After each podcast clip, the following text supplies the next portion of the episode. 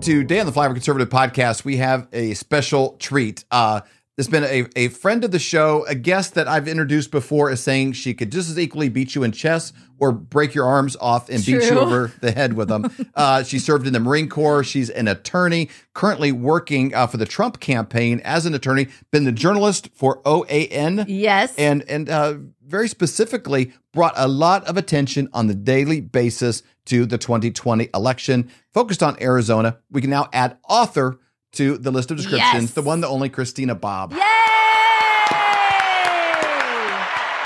Thank you guys so much for having me. I always love coming on your podcast. Thank you. Thank you. Absolutely. We always learn a ton. In fact, we were learning a ton before we even started recording. It's humbling, humbling. Just uh, the amount we learned before brilliant mind. before the show even uh, starts. You know, and, and and if you if you have any more accomplishments, we're gonna have to actually we won't actually be able to interview during the segment because your introduction will No. will, ta- will take up the whole segment of time. There's no time. I'm sorry we had no time for Christina because her uh, accolades exceeded the amount of Oh, time too allotted kind. You're too kind. for the, for the show. But oh my gosh, what a great time to talk to you. I think I about you often when we're Mhm. watching Arizona right now, and I remember some of that footage. You know, we had you on back shortly after the 2020 um, elections, and there was the, the 24 hour footage I think OAN had on from like the skybox in the arena. You know, there and there was Yeah. there was like the crazy time carnival. They got a permit to put in the parking lot, and there's Yep. just there was always something nutty going on with Maricopa County, and it's and it's Yep. kind it's kind of like with all of that attention, daily focus on all of the the mess up and the recount, and just they, Mhm. they're- they're just watching Arizona run an election is like watching a monkey play Jenga with oven mittens on or something. You know, it's just it's just this is not good. This is terrible. And so you would think for sure coming in these midterms, these guys are going to have different. it buckled down and wired tight. They're going to be sober and show up early. Right. What a mess. yeah. no, it, it's awful. It, it's awful, and it's insulting to our intelligence that they Mhm. expect us to watch this and say, "Yes, that looks like a really good election." And it's it's almost like they're doing it on purpose. Like they just want to drive in the fact that they're in control. There's nothing we can do about it. We can't question anything, even though the obvious answer is there was a serious problem. At, at best, at worst, there was criminal activity, and we're not allowed to question it. And we have to watch as cowardly Republicans, the governor, Doug Ducey, Mm. uh, the attorney general, Mark Brnovich, sit there with the corrupt Katie Hobbs and turn over the Arizona state government to a criminal organization. Man, okay, so I've had several conversations even over the weekend about Katie Hobbs. If our audience doesn't know, I'm assuming a lot of them do, but let's talk a little bit about Katie Hobbs' position right now and how she was supposed to oversee the selection. So, can you talk a little bit about that as well? Sure. So she's currently the Arizona Secretary of State, which oversees and runs elections in Arizona. She's also the Democrat candidate for governor who was just uh, certified as the winner of the election yesterday.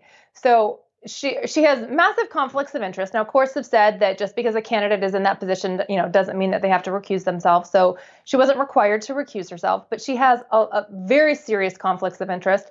Not to mention the fact that this particular election was so poorly run, mm-hmm. it was so mismanaged. You you had half of the machines on election day malfunction, which appears to be intentional. We see this in the Arizona Attorney General's letter saying that the machines were tested the Saturday before, the weekend before, and everything tested fine. But then on election day, they discovered that the problem was that the wrong settings had been inserted, which means between the testing and election day, somebody changed the settings in the machine to make sure that they would malfunction. Now, the attorney general didn't come out and directly make that accusation, but reading between the lines, that's really the only conclusion. So you have malfunction with the machines. You had voters that were required to cast their vote into a Rubbermaid box because their door three, their third option, wasn't available. So they said, here, throw your ballot in this bin, and we promise someone will cast it for you eventually. So the the way this election was conducted, I would say, is criminal, criminal mm-hmm. negligence, criminal recklessness. It's just an absolute disregard for any type of lawful standard of election, and that was under Katie Hobbs's watch. One more thing, I know I'm long-winded on this, but another No, interesting people need to point get caught up here. Yeah. Because there's a lot. on on her her position. So we saw the the emails, which I'm sure we'll get into, from her office to Twitter requesting to censor something, somebody. We're not quite sure what it's for yet, but we know that her office was censoring, which would be a uh, campaign violation. If she was Mm-hmm. receiving a benefit by censoring political opponents at some point, uh, she needed to report that as a benefit that her campaign was receiving, which of course she didn't report any of that. And she didn't disclose that her office was censoring people. Now, why that's significant is because, as the Secretary of State, if somebody in Arizona wants to complain about a campaign violation in Arizona, they have to complain to the Secretary of State. Oh. And then it's up to the Secretary of State to refer the case to the Attorney General if it looks like criminal contact. Well, what are the odds that Katie Hobbs is going to refer herself to the Attorney General?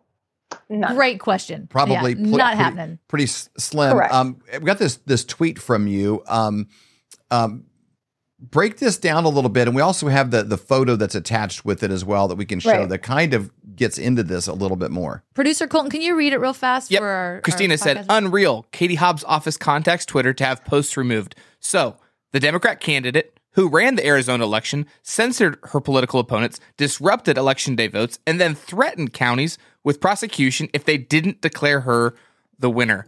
And then here's the email chain there. And you attach the receipts.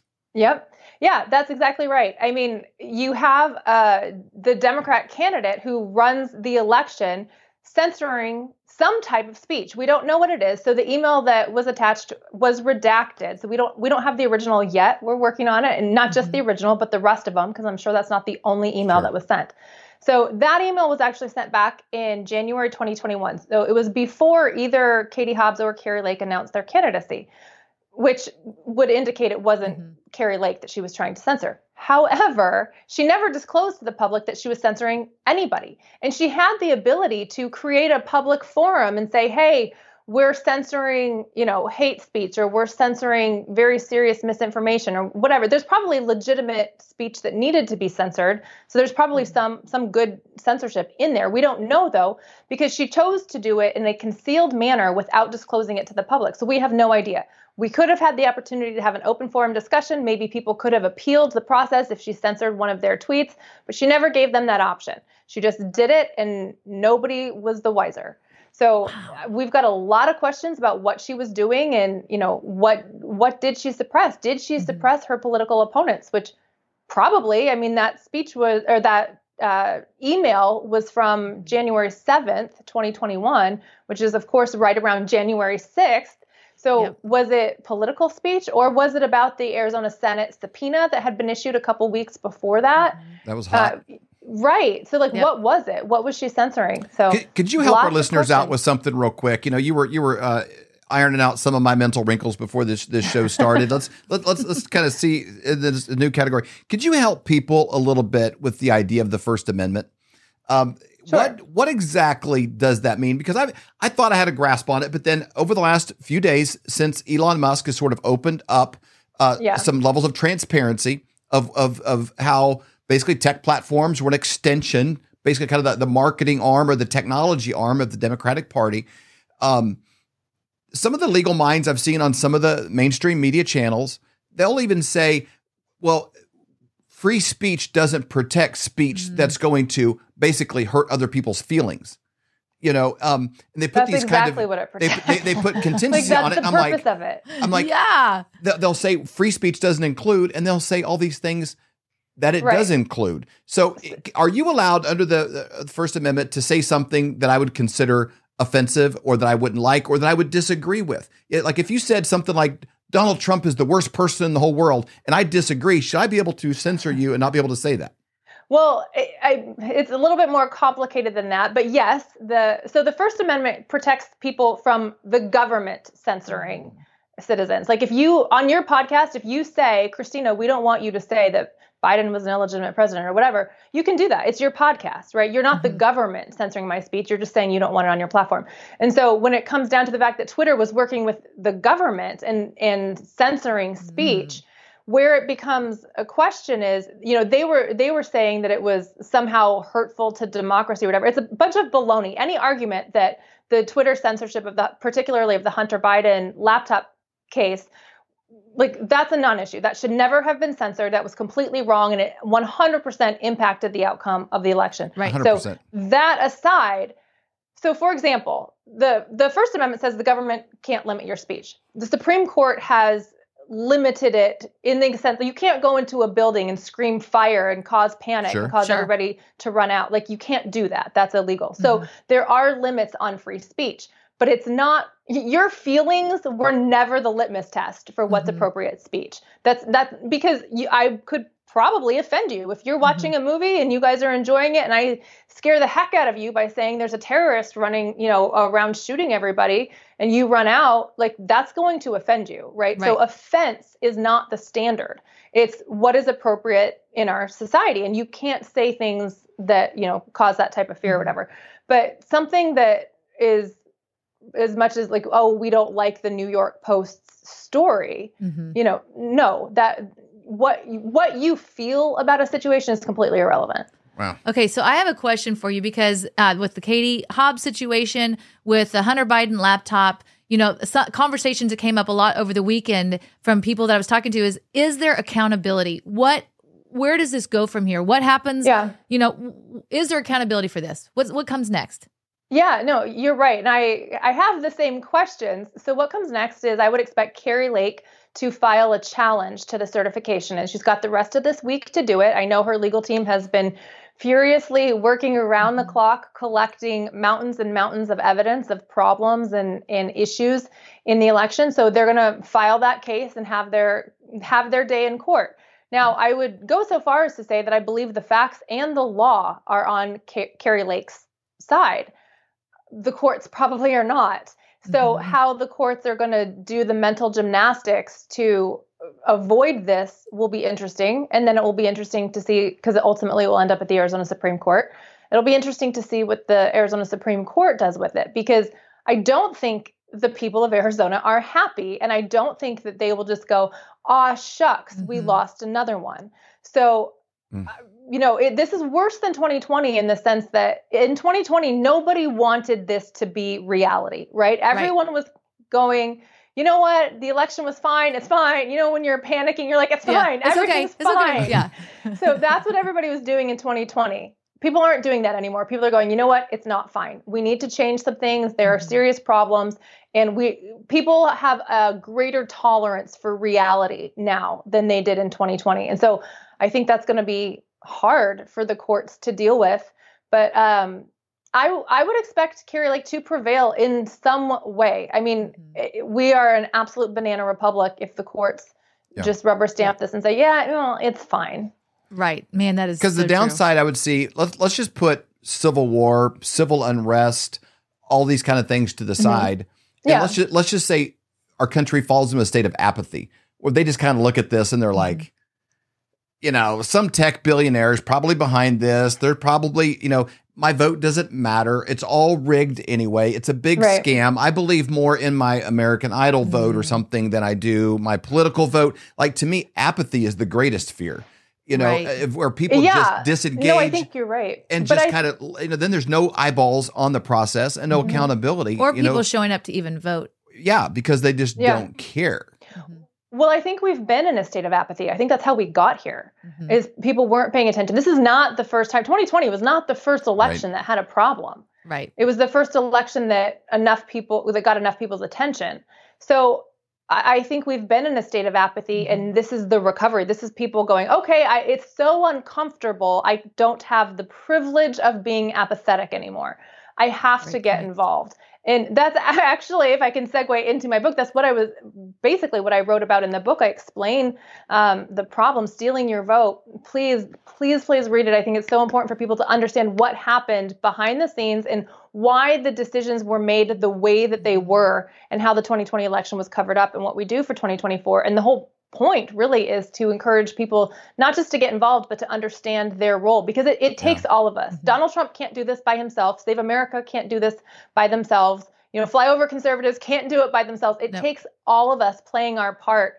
And so my hope with with stealing your vote is that people will see themselves in it and figure out, oh, I could do that or I could do Mhm. that. And, And, I, I glad we got that on there because you were sort of the Yep. face you know I, if i if i even think of 2020 a I- lot of I election think of I, I think Christina. of you like in the skybox with your microphone it's got the oan and you're you know you're like Yeah. day by day breaking it down Now, in those windows again you were the guest on the show there's things we could ask there's things we couldn't there's things you knew Right. there's things you didn't know things you had access to as we went along if people want to know what was your insight through this whole process, you know, and and kind of walk through this, this is their chance to do it. If you want to know, hey, what was going on in that arena? What was the temperature? What Yep. was what was the vibe? What were people saying behind the scenes? This is your chance to be able to get that. I can't think of a better gift for somebody that is ticked off about the election. Yep. I can't think of a better gift for somebody who thinks there's never been a problem with the election than this book. So that basically sums up everyone in America should get a copy of this book. Well, I and I love can't the think of a better line gift. there too. It's you know you've got the inside story of the 2020 election and what it means for 2024 because I think that's the question that everybody Moving has. forward. What does it mean for 2024? This Yeah. is a great book, and people can pre-order it right now by going to Amazon. Put in "Stealing Your Vote" by Christina Bobb. You can find the book there. Um, pre-order for 19.99. That's a great price. Well, thank you. Yeah, that's exciting. I think it's really important. That's what we have to find out. What does 2024 look like, and what can we do?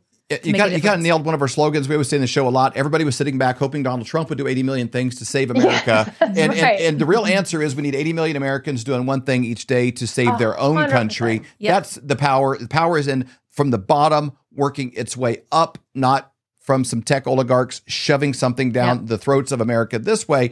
Moving towards 2024, what can the 80 million Americans do to be working towards saving their own country as as we close? What's your shot on that? Yeah, get involved. Get involved in a grassroots organization in your community. If there isn't one, start one. Whether, you know, of course, I promote election integrity because that's my issue. Yeah. But if you're worried about education, you know, join the school board, join a grassroots organization that has something to do with education, whatever it is you're passionate about, get involved in a group somewhere in your community that is doing it. For elections, you can become a precinct committeeman, meaning you're actually working your elections and you actually have a stake in it. You can be an election worker, uh, a poll watcher, volunteer, observer. There's a lot of areas where you can get involved. You can contact your county GOP, mm-hmm. your state GOP, and ask, how do we get involved? Now's a great time to do it because we just finished an election. And so there's a little bit of a lull so you can get in before things get crazy. So just the 100% the most important thing to do is find a way in your community to get involved and get involved.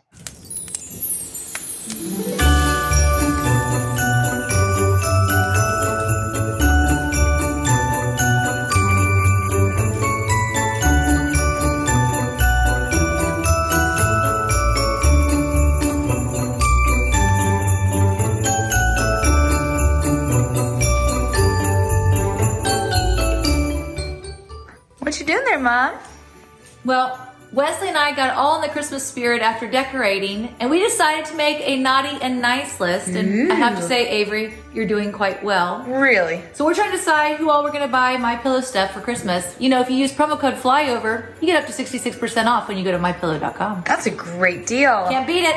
For the best night's sleep in the whole wide world, visit mypillow.com. Promo code flyover. Hello, I'm Mike Lindell, and I'm excited to announce my original My Slippers are back in stock.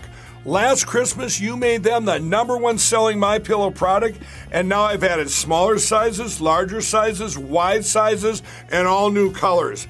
And with your promo code, you still save $90 a pair. What makes my slippers different is my exclusive four layer design that you're not going to find in any other slippers. My slippers' patented layers make them ultra comfortable, extremely durable, and they help relieve stress on your feet. Wear them anytime, anywhere. You'll absolutely love my slippers, and I'm extending my 60 day money back guarantee until March 1st, 2023, making them the best Christmas gifts ever. So go to mypillow.com or call the number on your screen now. Use your promo code to save $90 on my original My Slippers. That's only $49.98 a pair. Quantities won't last long, so please order now.